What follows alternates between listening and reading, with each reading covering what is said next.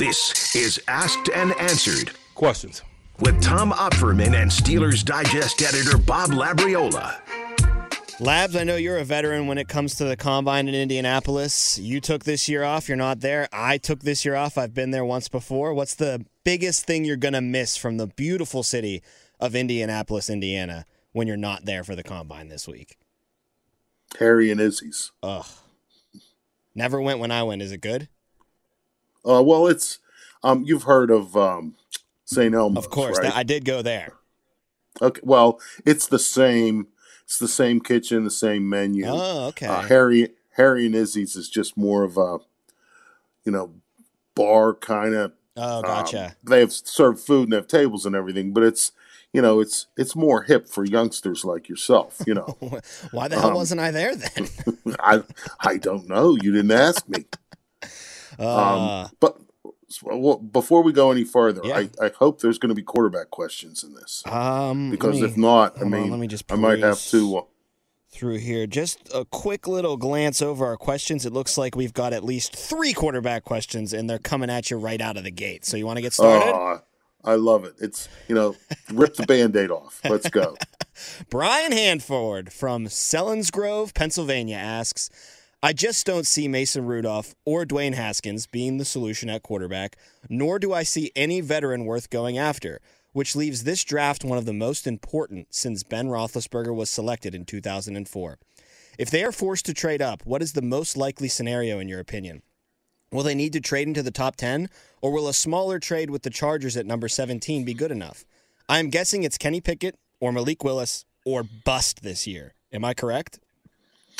Uh, I'll tell you what. I, I had no idea until we started doing these podcasts that so many Steelers fans were experts in player personnel, scouts. I mean, um, so uh, Brian doesn't see Mason Rudolph or Dwayne Haskins being the solution, and nor does he like any of the other veterans. And I don't know that I disagree with him about that. And Um, if it's not Pickett or Willis, according to Brian, it's a bust. It's a bust. um, no, it's or bust. Oh, right, right, right. You know what I mean? Like, um, I don't know, Harry and Izzy's or bust. You know.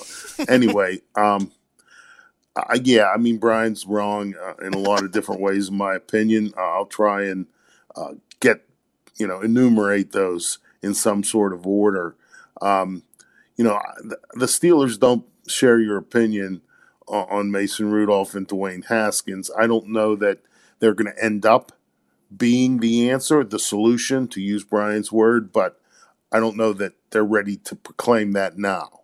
Um, you know, there there needs to be some of this. There needs to be some stuff happen on football fields before some of these decisions can be made, as opposed to, you know, listening to the um, talking heads blather on, you know, at one in a morning show or one of those afternoon shows, or hey, you know, we could always listen to the Hasselbeck brothers because you know they they were so good at it doing it themselves and so uh, there's that. But anyway um, you know the steelers aren't going to be forced to trade up. I mean it's not mandatory that the steelers use a first round pick on a quarterback this year um, and it's not even mandatory that they use one of their six picks which is what they have right now pending the awarding of some the compensatories uh, on a quarterback this year.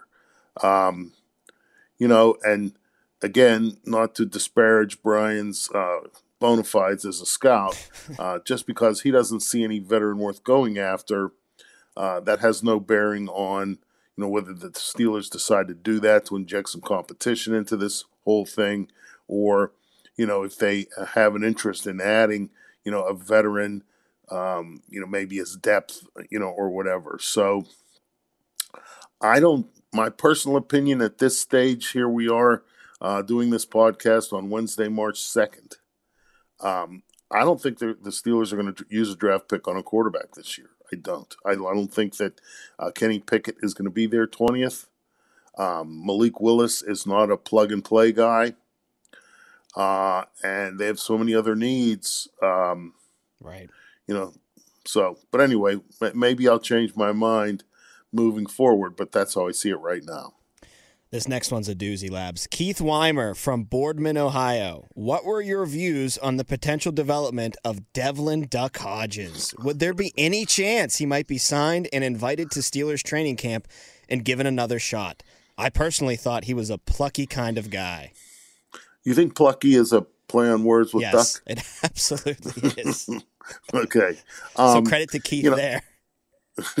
all due respect to to Devlin Hodges, um, he's not an NFL caliber quarterback. He's not.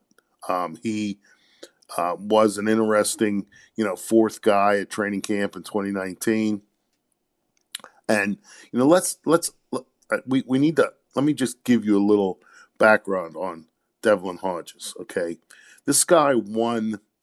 I forget the name of the trophy, but it's it's the uh, the Heisman Trophy for Division Two or whatever lower division football he was. It was the same trophy that Steve McNair won. Okay, who had a pretty nice career in the NFL. Yeah, decent. So because he he did that, you can be sure that he was scouted.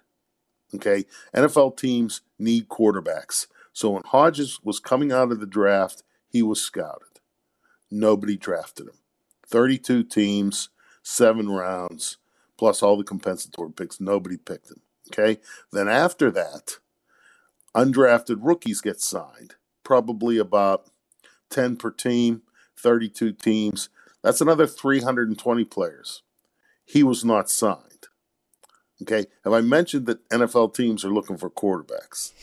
Okay. then he came to the Steelers tryout, didn't get signed. Then was a free agent after that. Nobody signed him. The Steelers bring him to training camp. He plays preseason games, etc. They cut him. Nobody signs him. I mean, are we are we are we catching on here to what the league think thought about Devlin Hodges? Again, he doesn't have NFL caliber arm strength. Um, plucky, maybe.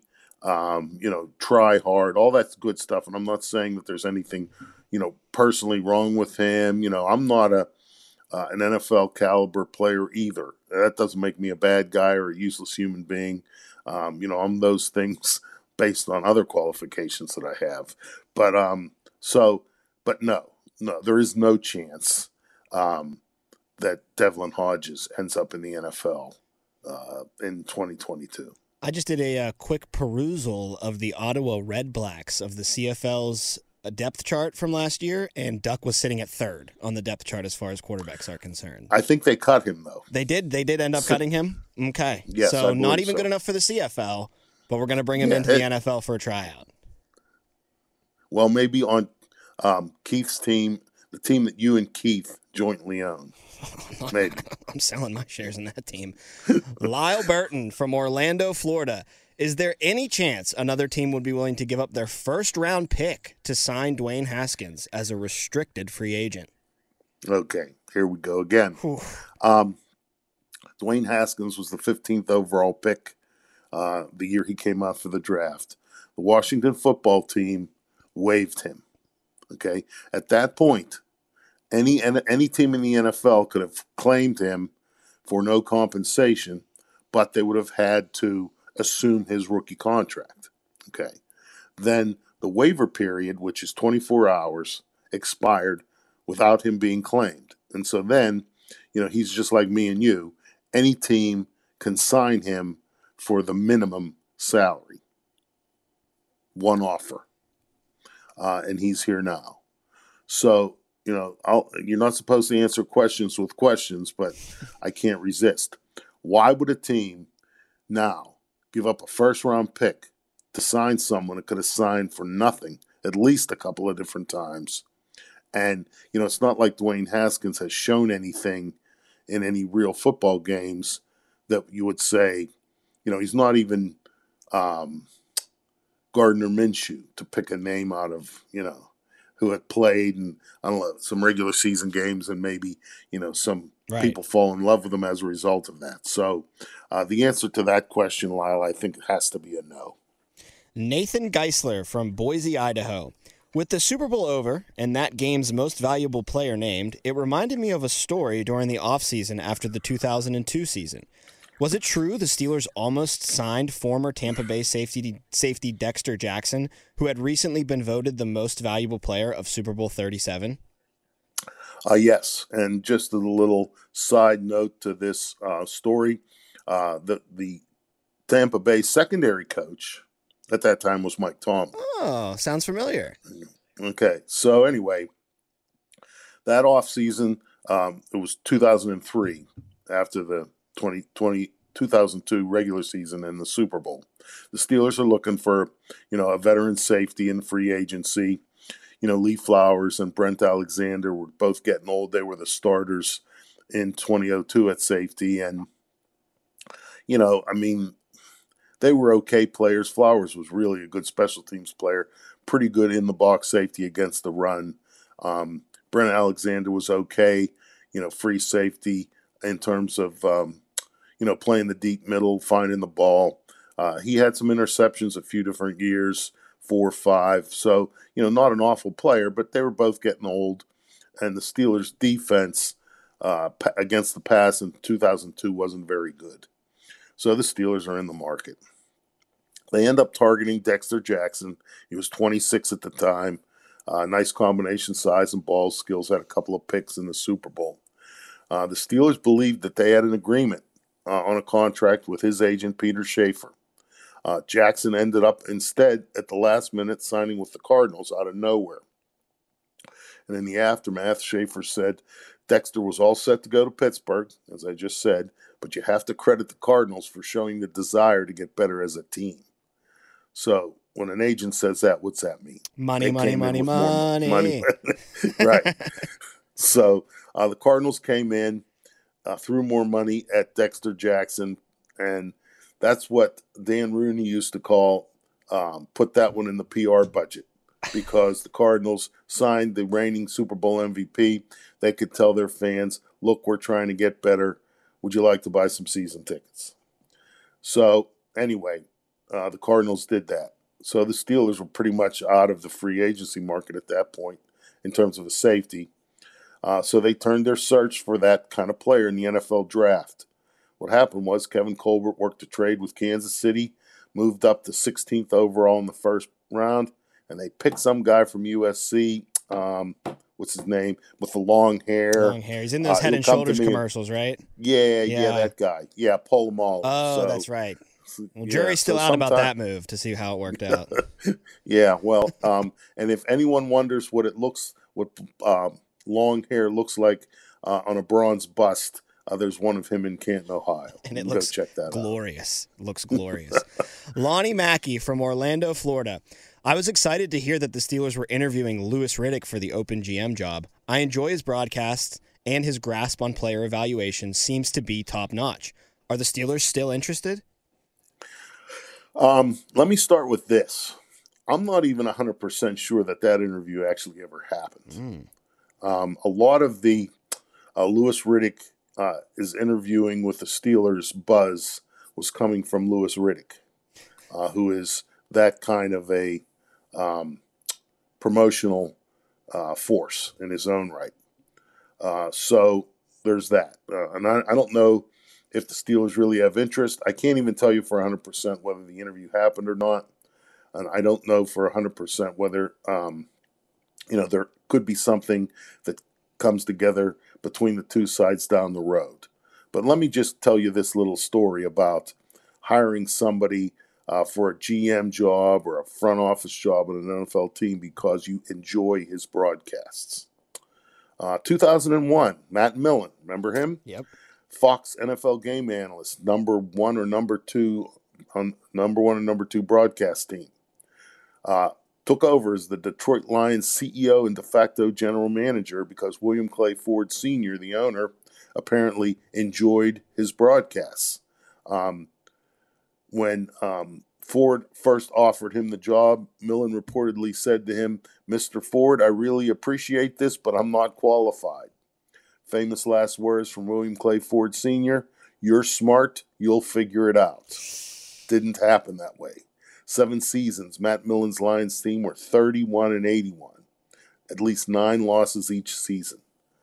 He ended up getting fired, and so, you know, let that be a lesson that, you know, enjoying someone's broadcast doesn't necessarily make them a savvy um, a talent evaluator, a savvy someone who understands how, you know, to work trades, how to, you know, manipulate free agency, how to do all of those kinds of things that are necessary uh, to be in contention for a real NFL GM job. And then if you get it, to find a way to be successful in it. Um, a couple of things more about Louis Riddick. You know, and I've been getting this from um, fans too. Well, Riddick had jobs, you know, in the NFL uh, for the um, the Washington football team and the Eagles in their player personnel departments. That is accurate. However, he was fired from both of those. Uh, while he was uh, in Washington, Riddick was a pro scout, director of pro personnel, total of seven years from 2001 to 07. Vinny Cerrato, who was in charge of the Washington player personnel department, uh, fired him. And then he uh, told an interview, or at some point later, Riddick was never in the draft room during his time here. So that that should tell you something about his um, bona fides running a draft. Uh, then he got a job with the Eagles.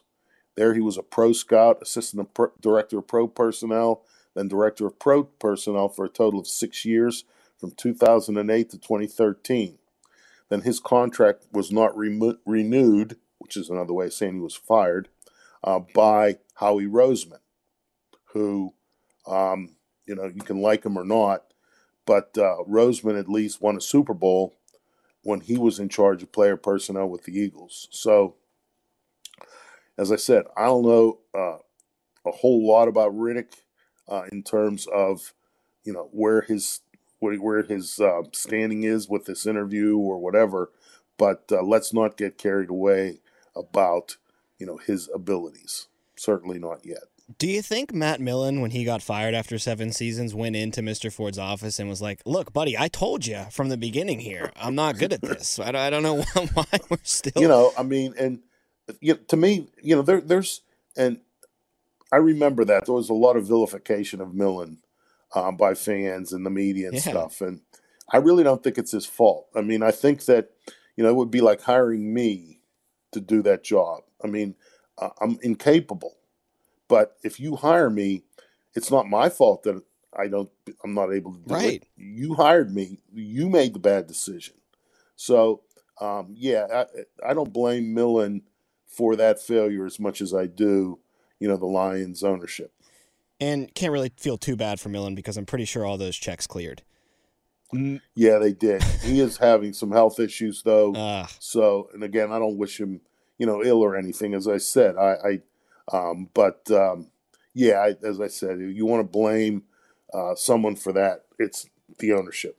Mehmet Shrat from New York, New York. How many times have the Steelers traded down in the first round? And if the player they want is not available with the 20th pick, should they consider trading down to get more picks in the 2022 draft? Okay, well, there's two situations in the modern era which uh, that I can remember the Steelers traded down in the first round. Um, and before that, I mean, we're, we're not going in the 40s and 50s. I mean, who who knows? Drafts were conducted then out of magazines. Um, but one of the things that Kevin Colbert always says about trading down or trading up is you have to consider what you're giving up or what you're passing by. And by giving up, you know, like he said um, at the combine this year, I don't ever look at it as just saying, well, we traded a third and a sixth for this guy or for this draft position. He said because the third round pick could end up being Emmanuel Sanders, as it was at one point, and the sixth round pick could end up being Antonio Brown, which it was at one point. So you have to weigh what you're getting uh, for what you're potentially losing. And then the other thing is when you trade down at your original spot, who was there that you could have taken that might have made a significant difference on your team? So those are the two situations. Uh, since we're talking about trading down, We'll look at the latter of those two that I just described. 1990, the Steelers traded down. They had the 17th overall pick in the first round. Uh, to, they traded down to 21st overall. because Joe Walton, who was the new offensive coordinator, just hired that offseason earlier, that offseason. Excuse me. He had a uh, his system was uh, tight end centric, and he had to have Eric Green, a tight end from Liberty, which is the same college that Malik Willis uh, is a, uh, came from, is coming from uh, this year. So anyway, okay, so the Steelers make that deal. With the 17th pick, Dallas drafted. He was a running back from Florida. Um, what was his name? Oh yeah, Emmitt Smith. Might have heard of him. I think he NFL's has a bust in that place called Canton too. yeah, um, all-time leading rusher. So Eric Green, Emmitt Smith. Uh, you tell me uh, who you who you'd rather have. Okay, then the other time it happened, 2001 was Kevin Colbert's second draft with the Steelers. Uh, things worked out a little bit better. Um, they worked a deal with the Jets. They dropped number 16 overall in the first round and number 19 overall. They picked nose tackle Casey Hampton. Who was there they could have picked uh, at 16? Well, probably the best player uh, was Steve Hutchinson, a guard. Mm-hmm. He ended up making the Hall of Fame, you know, which good player. Uh, the Jets didn't draft him, of course, because the Jets are the Jets. the Jets. um, um, but at the time, when I will, you know, I will stick up for the Steelers at, at, at this um, in this area. Uh, they did have a, their own. Uh, Hutchinson played left guard. Uh, the Steelers' left guard was Alan Faneca, who ended up ended up with a, hall, uh, exactly, a bust yes. Canton too. So, I mean, you can always use a Hall of Fame offensive lineman. That's let's not get ridiculous. Um, but um, in that case, uh, it's not as bad to me uh, as passing on Emmitt Smith when your starting tailback is Tim Worley. So there's that. So, but anyway, uh, is it is it something that um, you know will they consider? Yeah, sure, absolutely they they will. But talking about it and actually pulling it off are two totally different things because you got to find a team that's willing to trade up. Um, and then you got to go through the things that I just outlined. You know, for the team trading up, they have to consider, you know, what else, what are we giving, and what could we, what else could we get maybe from that if just picking ourselves.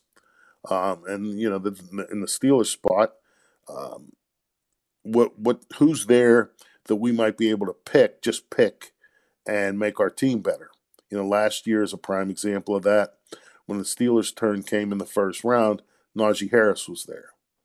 Now, uh, I've been told that under no circumstances would the Steelers have traded down out of that spot if Najee Harris was there because they were just going to pick him. Mm-hmm. And I think that what we've seen so far justifies um, their faith in him. So, you know, there's that. Oh, just one one last thing. In the 2001 draft, one of the picks the Steelers uh, got uh, from the Jets, they then packaged in the second round to move up. They, and they sent them to New England to move up, and they drafted uh, Georgia inside linebacker Kendrell Bell. Uh, he went. He was voted uh, 2001 Defensive Rookie of the Year. Uh, then his career kind of fizzled out pretty quickly after that because of injuries. So you know, Casey Hampton and Kendrell Bell for a year and a half uh, is, is, a pretty good uh, haul, uh, even though they could have had a Hall of Fame guard to put on the other side of their um, Hall of Fame guard. A Hall of Fame guard, yeah. Just had a brain cramp right there. That's why I'm okay. here for you, Labs. Nate- I know. I, I knew you were good for something. Our final question today comes from Nate Davo from Auburn, Indiana. Do you think we'll ever see another Tom Brady? I mean, mostly because of his practice of signing team friendly deals to enable his team to build around him instead of going for one of the highest salaries he could get. I feel with Patrick Mahomes and Josh Allen's big contracts, and soon to be Joe Burrow and Justin Herbert, that they'll care too much about their money as compared to helping their teams spread the money around to win. Um, okay, Nate, I will give you uh, uh, this. Tom Brady, throughout his career, has never really attempted to maximize his own personal contract.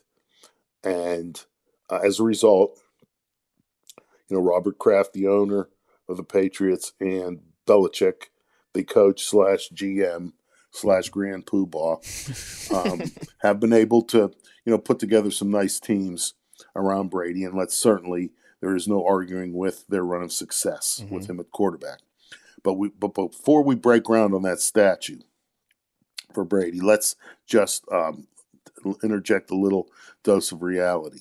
Um, Tom Brady is married to Gisele Bündchen, who's uh, is one of the highest paid, most successful uh, supermodels in the history of that injury. Eh, uh, excuse me, in, in, injury in the history of that um, business. Her uh, estimated net worth right now is four hundred million dollars. She earns a reported forty million dollars a year. okay, so you know, being married to her has a lot of benefits, um, and I'm not I'm not uh, trying to be glib. Um, I'm you know, so anyway, uh, Tom Brady was on. Uh, I think it was Jimmy Kimmel Live one time, not that long ago, after a Super Bowl win. And Jimmy Kimmel was making the point that Nate is making uh, himself was, wow, um, isn't it great how you always um, d- decline uh, to go after the biggest buck and to leave money on the salary cap for other teammates so that you know you can win. And um, Brady said he told Kimmel that um, you know, the thing I've always felt for me in my life that winning has been a priority. And then he took a breath and said, and my wife makes a lot of money. um, and then everybody laughed because, you know, they knew who his wife was. And Brady then looks at Kimmel and says, I'm a little smarter than you think. so, you know, again, uh, I give Tom Brady a lot of credit for being savvy, for marrying well, and, um, you know, for having a, perspective on winning versus greed that he could afford to have that maybe some other people could not. Um, so, again, that's the reality of his situation, and kudos to him for taking advantage of that uh, to maximize the number of Super Bowl rings he currently owns. I always got a chuckle after he'd win a Super Bowl when uh, Brazil's newspapers, Gisele's home country, would always print the headline: "Gisele Bündchen's husband wins sixth Super Bowl trophy." she like owns that country. Lot, well, there's a lot of places that um, I'm sure outside of the continental United States, yeah. maybe that uh, Tom Brady is known as Gisele Bündchen's husband. I'd like to be known as Gisele Bündchen's husband every once in a while. That'll do it for this episode of Asked and Answered. Always appreciate you guys giving us a listen. For Bob Labriola, I'm Tom Offerman. We'll be back with some fresh questions again next week.